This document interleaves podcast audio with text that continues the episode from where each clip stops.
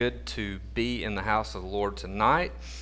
Uh, it's good to open up the Word of the Lord together. Um, so, and I love, I'm so thankful for the opportunity to be able to preach the Word of the Lord. Um, it is such a deep responsibility, uh, but also uh, one that is a glorious one uh, in which you're able to see um, results, sometimes not in this life, but we will one day.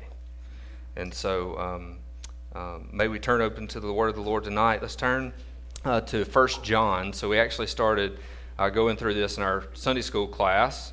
Uh, so I'm trying to get a little head start on my class so that I'll have one of my my classes done after tonight, right? Uh, so uh, some of them won't be here and they won't know that I've done it twice, right? Uh, so we're going to go to First John. We're going to go to chapter two uh, close to the end of the chapter. So we're going to start in verse number 28, and we're going to go through chapter 3, verse number 3. So uh, 1 John 2, 28 uh, to chapter 3, verse 3. Um, tonight, so I asked um, Brother Jeff what if he had any recommendations on what to preach. And I love uh, for him to know what he's going to be preaching and then to give suggestions as to some passages uh, that go along with what he's preaching, right? Uh, so that it, it sort of brings up some of the same themes, some, some of the same ideas, uh, some of the same ideas in, in the Bible that help our hearts to continue to, to meditate on those truths. And so uh, this is one of those passages. Um, the other is the one that he read tonight. So I want you to understand that when Brother Jeff and when uh, the elders do things like that, have particular passages, they are there for a purpose. Uh, they, they all ring together for the purpose of the Lord uh, speaking into our lives through His Word. And so that's what we're going to look at tonight is in 1 John chapter 2. Uh, let me, before I read it, I want to give you the title of the, of the message so that you can be thinking uh, what the Lord uh, is doing in this passage. It is the great hope and challenge for God's children. So, the great hope and challenge for God's children. So, that's what we're going to be looking at tonight. So, if you will, look in your Bible, 1 John chapter 2, verse number 28. And now, little children, abide in him, so that when he appears, we may have confidence and not shrink from him in shame at his coming. If you know that he is righteous, you may be sure that everyone who practices righteousness practices righteousness has been born of him. See what kind of love the Father has given to us that we should be called children of God, and so we are. The reason why the world does not know us is that it did not know him. Beloved, we are God's children now and what we will be has not yet appeared. But we know what but we know that when he appears we shall be like him because we shall see him as he is. And everyone who thus hopes in him purifies himself as he is pure. Let's pray. Father, as we turn in your word and as we reflect upon it, Lord, I pray that this will be a time where the believers will be um, encouraged to look to the day in which you come again. Uh, Lord, that this will be a great encouragement not only to uh, look forward to that day, but also to live as you have called us to live um, until that day appears. I pray this in the name of your Son, Jesus. Amen. so, for the people of God in Ephesus and the surrounding churches there in Asia Minor, um, there's still a temptation um, that the antichrists have provided for them. So, we know in chapter 2, verse number 19, uh, that some had exited the church. Um, and John talks about the Antichrist, and he talks about how they have are seeking to lead astray by the teachings that were being taught in that area. um, against what the Lord had given to them uh, and already provided for them through the apostles and the disciples. And so, because of that, John has all of this in the back of his mind, in his background of his mind. But I want you to understand that, and, and that also has an idea of Gnosticism. I'm not going to get into it for, for too deeply, but the idea of Gnosticism is that there was a secret knowledge that you had to have in order to be saved, and that Gnosticism had the idea that one, everything that was spiritual was good, everything that was physical was evil and bad. Okay? So they were teaching things uh, such as that Jesus did not have a real body, he seemed to be in body. Okay? Um, whereas we know that John reflects over and over and over again in 1 John to say that Jesus was real. I saw him, I heard him, I even touched him. So we see these themes throughout the Bible, throughout First John, where John is trying to point to the people of God and to remind them that Jesus was real, sin is real, and sin does affect people's lives. So that's in the background. But what I want us to understand tonight is that what John is doing is he is trying to really and truly encourage the believers about the second coming of Jesus. He is going to tell them and to show them, we're going to look at it tonight, that the second coming of Jesus is, is, is, is upon us. And when he comes, we don't want to be shamed. We want to be confident. Okay? And so that's what we're going to turn to tonight. Um, so there's two things that are intended by John, and one is to provide everlasting hope to the people of God, and the other thing is to be a basis that Jesus is coming to be a basis of an exhortation to holy living. So be encouraged, but live righteously. So, uh, let's turn to the first part here. First point is the confidence of those who know so and practice righteousness. the confidence of those who know so and practice righteousness. This is in verses How 28 and 29. shopped at an Awana store? So John before? proclaims to us in verse number 28, he says, And now, little children, abide in him, so that when he appears, One we may have confidence and not shrink from him in shame at candy that's for his coming. That you can buy. Now, John is writing to the people there in Ephesus, to the church, cost you five and uh, most likely to the churches surrounding that 10 in. Asia Minor. One, Uh, he often refers to the people of God as little children. And the reason that he does that, one, is because he is older, he is later in his own life, just wanted to show uh, and he is writing to them does this mean you uh, as someone who is elder to them in age. And he is also writing to them uh, because he, they are endearing to some him. He, he loves them, he cares for and them. for he, moms, uh, he there's is, a different one for I mean, he, he, he some coupon books uh, you, you think like, of people who um, have they've spent been turning the time, if you've you, spent time like pouring into somebody else's help with a life, chore, you come to love and cherish and adore them. Well, of thing, and this those the one is the So, church the in table over there Ephesus in for John. And so he's writing to them as little children, calls them little through- can you children. He does this throughout the book of First? John. Uh, and John's emphasis in this passage is made very clear very quickly. And he says it here whenever he says right abide here. in him. Abide in him. and then these things around Um, here cost 20 bucks. The word abide means to remain or to stay items, or to continue. To remain, and to stay, or to continue. 40 So and 50 buck items. continue in so what you on how many hold bucks to you've earned in as to what you can Jesus buy. Christ. Okay, let me get this out of the children. way.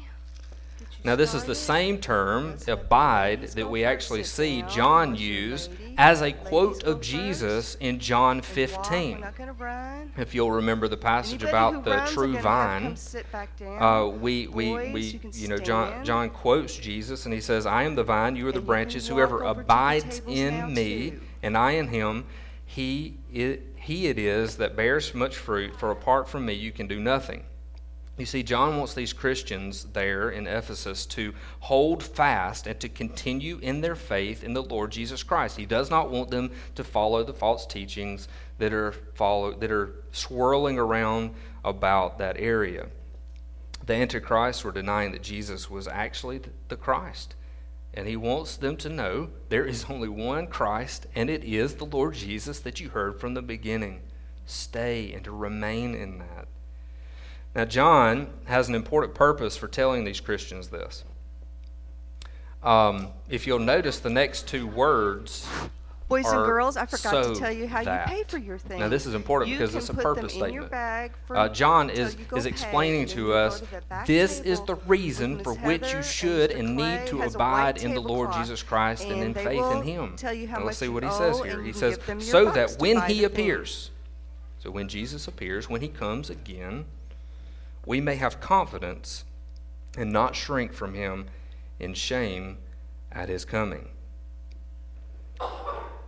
John speaks of Jesus' second coming, that Jesus is to come again, that he will appear again. And the people of God should be excited about that, are we not? I look forward to that day. We all should.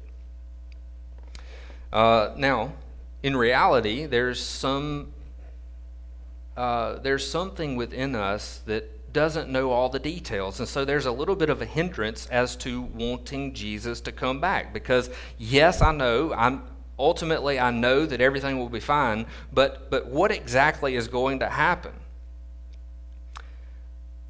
I'm not going to tell you.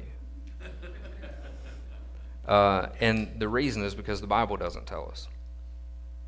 Um, and we should not go where the Bible does not go.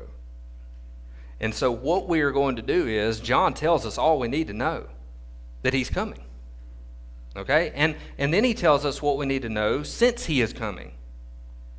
Let's see what he tells us here. What is the attitude of the Christian? What should the attitude of the Christian be when we know that Jesus is to come again? Should it be one of confidence or one of shame? Boys and girls, make sure you have enough For bucks for what you're Christians, getting. it Some should people be are picking confidence. 40 buck items and they only have 20 Confidence. bucks, so you can't get that. confidence. Um, John t- writes here to tell them, he says, have confidence and not shrink from Jesus in shame. Now, this is encouraging to me. Um, I am thankful for this verse. Um, John's purpose here is to build up the believers. They needed to know that Jesus was going to return, that they needed to continue to abide in their faith in the Lord Jesus. And the reason for that was because to have confidence that He is coming. And He is the Christ, He is where their hope lies. And He is coming. John's point here is that if the people of God will remain, if they will abide in Christ. Now, we're going to look at what that means here in just a minute. Uh, that means two things it means the teaching about Christ, the truth about Him, but also the living. Also, that our life should support that which we say we believe. So, the teaching and the living, if we remain and abide in Jesus Christ, then when Jesus comes, they will be unashamed and confident on the last day. Now, this is not a confidence of an arrogant individual.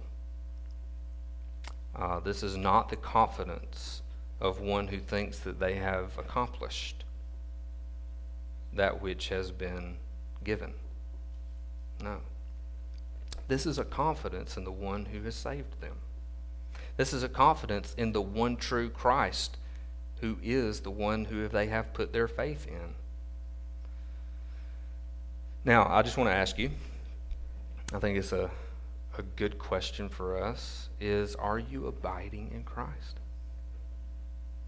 Are you abiding in Christ? Um, probably you will be the only one that will be able to answer that question. Um, you will you are the only one who truly ultimately knows your own heart. And so are you abiding in Christ? In the midst of the temptations of the world, the accusations of the devil, and the powerful influence of our flesh, do you continue to abide in the one true Lord Jesus Christ? Now, the problem is that we, all too often, um, are sinful. We sin. Um, now, the amazing thing is that, that John is not saying that Christians won't sin. Uh, the abiding in Christ is one in which we place our faith ultimately in Him and His work, not our own. That is where we find one who abides in the Lord Jesus. I do want to say this. I think it's important in the day and age where we've sort of gone to a post Christian world. We cannot use Jesus as a backup measure. We cannot use Jesus as though I can live my life however I want, and yet I know Jesus. Because we, we find throughout First John that John is pointing us hard to remember that sin is real and we must confess it. We must have forgiveness for that sin, or we are not in the Lord Jesus Christ. We are not abiding in Him. So that is abiding in Christ, trusting Him with our, with our lives, with the forgiveness of our sins, and also to fight off temptation and to fight off sins that we may be tempted to. Now, John continues this idea of abiding in Jesus through knowing and practicing this righteousness in verse number 29, if you'll look with me. If you know that he is righteous, you may be sure that everyone who practices righteousness has been born of him. You see how he follows it up with showing us what abiding looks like? The confidence and unashamed posture on the last day is not due to our merited status. Rather, it is those who know him who is righteous. They are the ones that will live righteously. Now, there's a direct correlation between knowing and doing, right? Um, if we truly know something to be true, then we will live accordingly, right? Um, in the same way, that's what John is telling us that, that our lives will follow up with that which we believe, whatever we believe. If we believe that the world is that which is shiny and beautiful, then we will follow that. If we believe that Christ is more beautiful than the world and the things of the world and the sin and the temptation in the world, then we will follow him. Um, we have to remember that in Matthew 7 that we saw many who believed that they knew Jesus. The problem was that Jesus did not know them for I never knew you. You see, people can be deceived on whether they truly are abiding in Christ or not.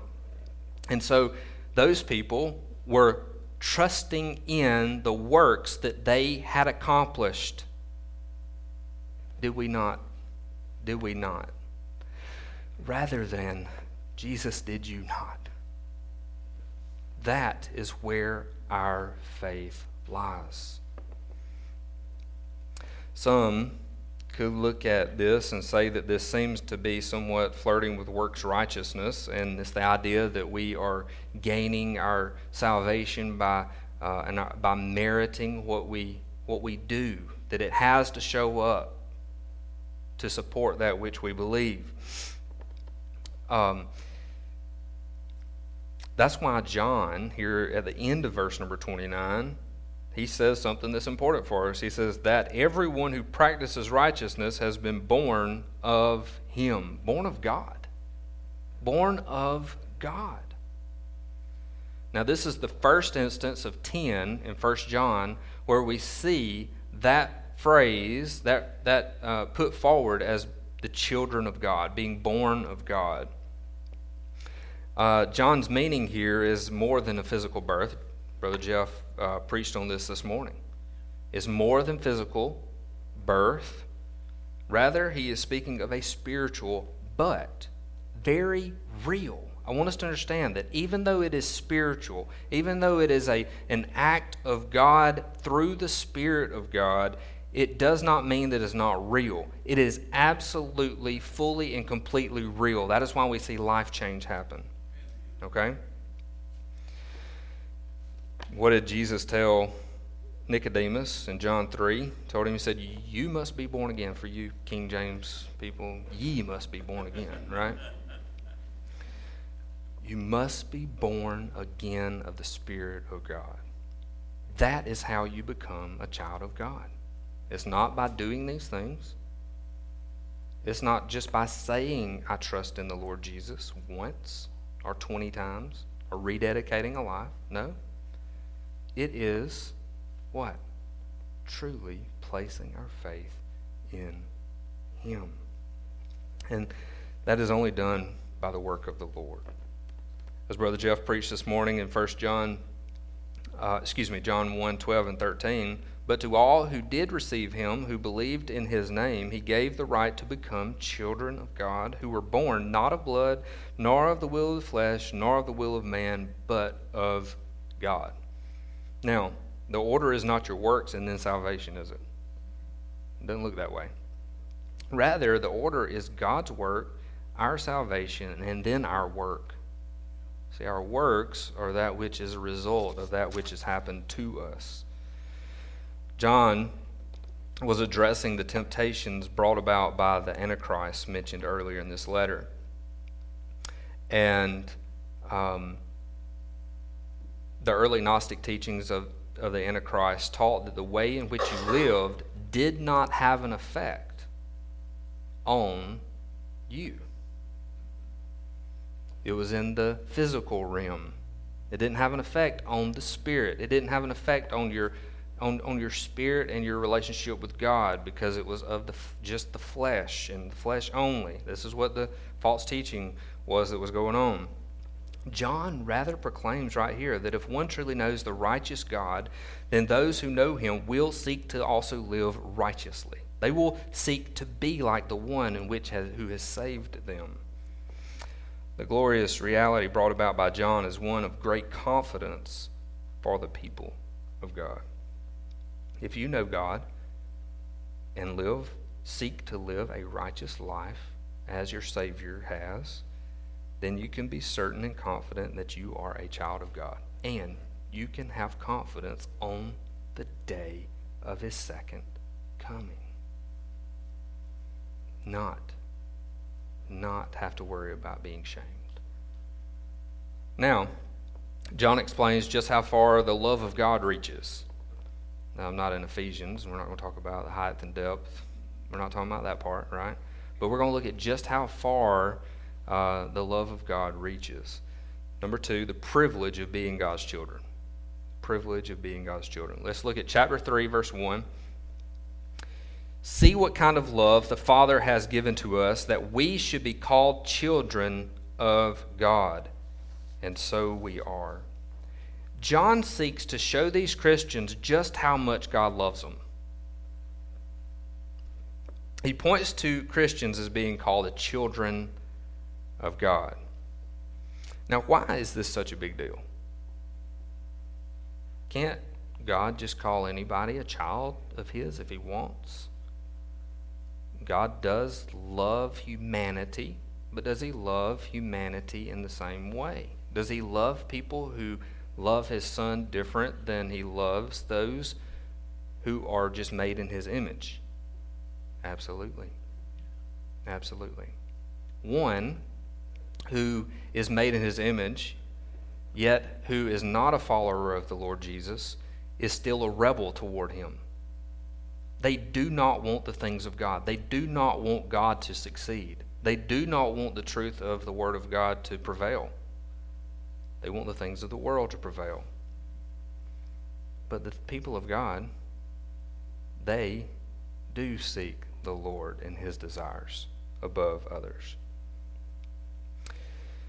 Going back to the idea of being born again, John, speaking of a particular way in which people became the children of God, in chapter 1, verse 7 of, of 1 John, we read this But if we walk in the light as he is in the light, we have fellowship with one another, and the blood of Jesus, his Son, cleanses us from all sin. I want us to understand tonight that it is the blood of Jesus alone which qualifies people to be able to be saved and to be called and considered a child of God. It is the blood of Jesus alone. Now, the amazing thing is, it's not the blood of Jesus that is running through his veins. It is the blood of Jesus that ran down the cross. It is the blood of Jesus that he gave in order to be able to cleanse us from our sin. It was the love of the Father that purposed to have his own Son crucified on our behalf. It was the love of the Father that purposed to send his own Son incarnate to die in our place. This is the love of God and the qualifier that allows us to be able to be called children of God. It is this and this alone the work of Jesus on the cross of Calvary. John then goes on in verse 1. He says, The reason why the world does not know us is that it did not know him. Now, we should not be surprised when the world does not understand us and the ways in which we live. We are now children of God, not children of the prince of the power of the air any longer. Um, Nick and Kristen Woods, has an example, it makes no sense to the world to go do what you do. It makes no sense to go spend a year or even longer just learning the language of a people with no confidence that a single soul will even be converted. We don't know. But we do trust that the Lord probably will do that and do it with many. But the amazing thing is, to the world, that would seem ludicrous. But to the people of God, it doesn't. It's glorious. Because we know that the Lord does save souls through purposes just like that. So I do think that instead of giving ourselves to the things of the world and giving ourselves to the things of God, really does seem weird to the world and the people of the world. Um, that doesn't mean everybody has to go be a missionary. I don't want us to get this idea, right? We are either missionaries or we are senders of missionaries. Okay? We are either missionaries or we are supporters of them who do. However, it is weird to be able to give our money to that from the eyes of the world, but not from our eyes. Be of good cheer. The world also thought that Jesus was weird. And the things that he did, the things that he thought was important, the things that he gave his time to, the people that he spent his time with. So don't think that being a child of God is going to look like what the world would desire and think that we should look like. By way of application, all those who carry the name of sons and daughters of the living God, we must continually check our lives and their purposes. We must make sure that our lives are being given to our personal holiness first. To our personal holiness first. To the unity of the church and to exalt the name of Jesus. These are the things that we need to be thinking about in our walk with our Lord. Ask yourself if there's any sin that you need to confess. Ask yourself if there's any disorder in your life that needs to be put to order. Now, I will say, with two, now three small children in the house, it feels like it's disorder all the time. Okay? However, uh, there are things that are uh, disorder in our lives that um, that have sinful tendencies rather than others. So let's, but think about those things. Is there anything in your in your life that is out of order that needs to be put in order? Ask yourself if there are Um, if you're leading your home well as a husband and as a wife, if you are following your husband in his leadership, and how you can do that even better. Now, we've looked at the confidence of those who know and practice righteousness and the privilege of being God's children. Now we're going to turn to our ultimate hope. Um, this passage here, uh, verses 2 and 3, um, was a fun one for me to, to enjoy studying here. I hope it'll be for you. Let's look at verse 2. Beloved, we are God's children now, and what we will be has not yet appeared. But we know that when he appears, we shall be like him, because we shall see him as he is. Now, John's emphasis here is that now we are God's children. We already are as the people of God. We are children of God. But that is not what we're going to be when Jesus appears. Did you hear? I mean, did you read it? Beloved, we are God's children now, and what we will be has not yet has not yet appeared. It doesn't mean we're not going to be the children of God. It doesn't take away anything when we look at this passage to say that what we will be has not yet appeared. Rather, it is an adding to, even being a child of the one true God. Now, how in the world can you add to being the child, a child of the, God, of, of the one true God? Well, we have to think about our state as we are right now we, we are positionally and really a child of God, yet we are still sinners. The difference is that when we come and see Him face to face, we Go will sit on be the like gray line. Girls, will you sit down, please? Capacity. We will not be able to sin any longer, and we will not Sit on the gray line, anymore. please. Man, what a wonderful picture there. That we are the children of God now, and we will one day not sin. I am very, very anymore. happy. We won't even have to worry here tonight and about the those wonderful hours you have possibility so of hard for. I've been temptation hearing about in our how hard you've lives. been working this year, and that's great. Are there any people who have never shopped at an Awana store? Okay, so But this is where it starts.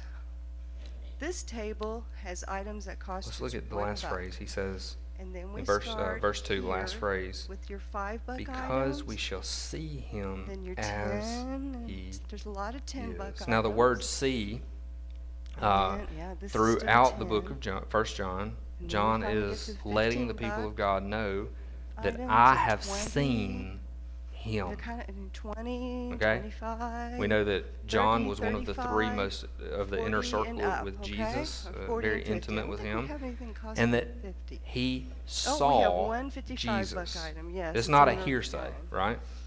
Oh, He saw him. Um, And so, get- oh, no, when you see the Allen, you word "see" things out, there, because we shall see We him as he is, I In want you to every- understand well, that it's the almost like a 10, witness 15 situation that we we get for your literally mom and dad. will Do you have see the something for your Lord Jesus dad? I'm not Christ.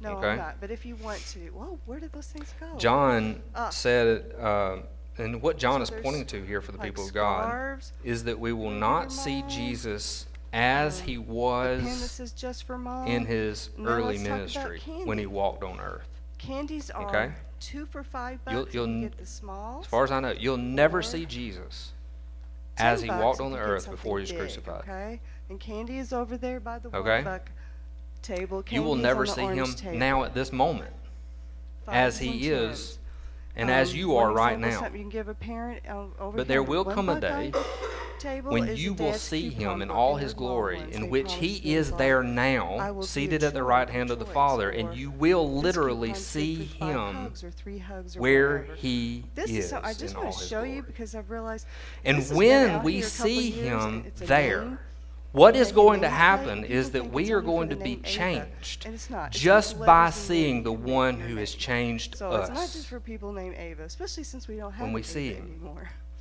In all his glory, he will will find that. radiate. We will see him as the holy God and walk nicely over to God. the table. and we will see him radiating. And when we see him in all of his Y'all are doing a perfection, really with no job. sin whatsoever, never has had any, and he is the one who has saved us, we too to will be changed in that we will never sin again because we will be like him forever.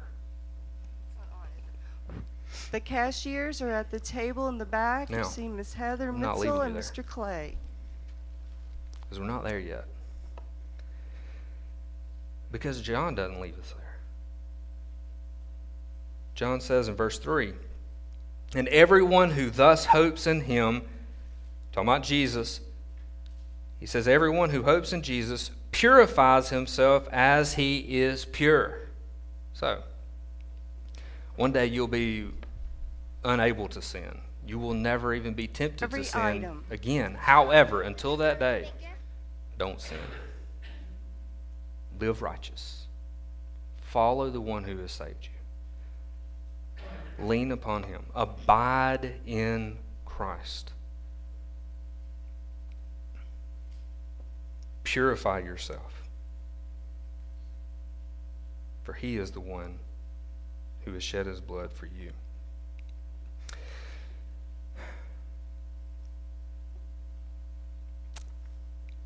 I wrote this. I don't know if it's that important.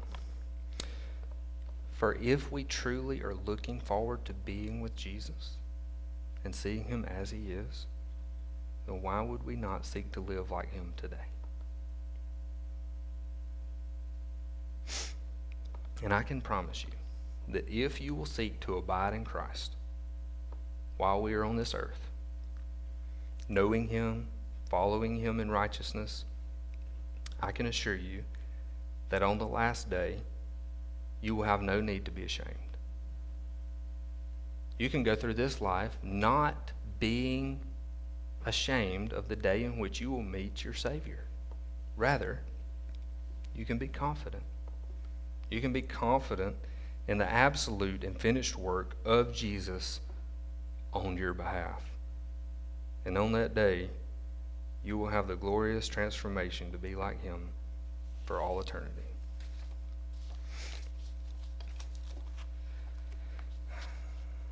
Let's pray.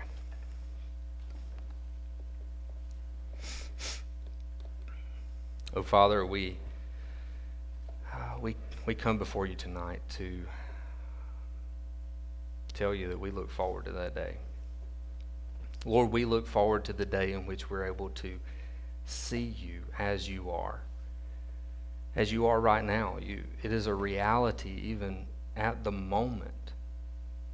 And one day we'll be able to see you and all of the struggles, the pains, the uh, persecutions, and um, temptations in which we um, that we live in here.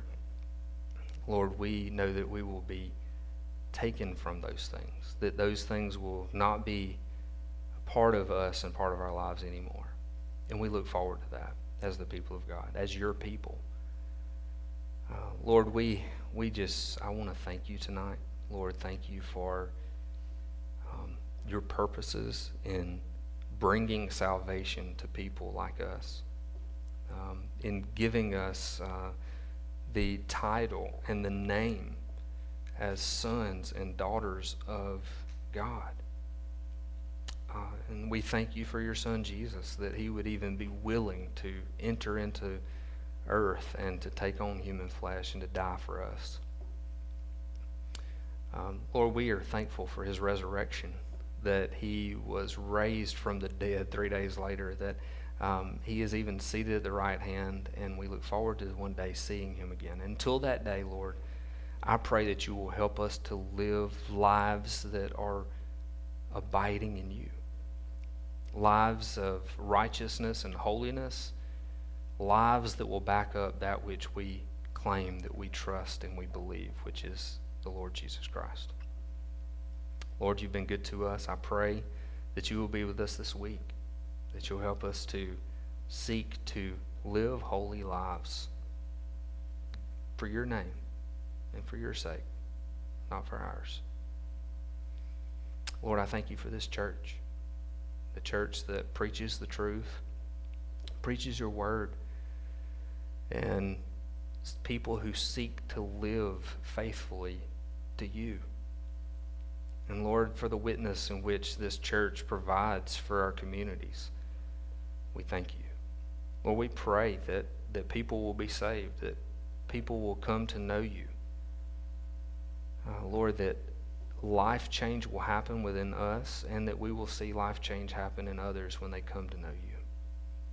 And that they will grow up into you here at this body. Lord, we love you and we thank you. And we pray this in the name of our Savior, Jesus. Amen.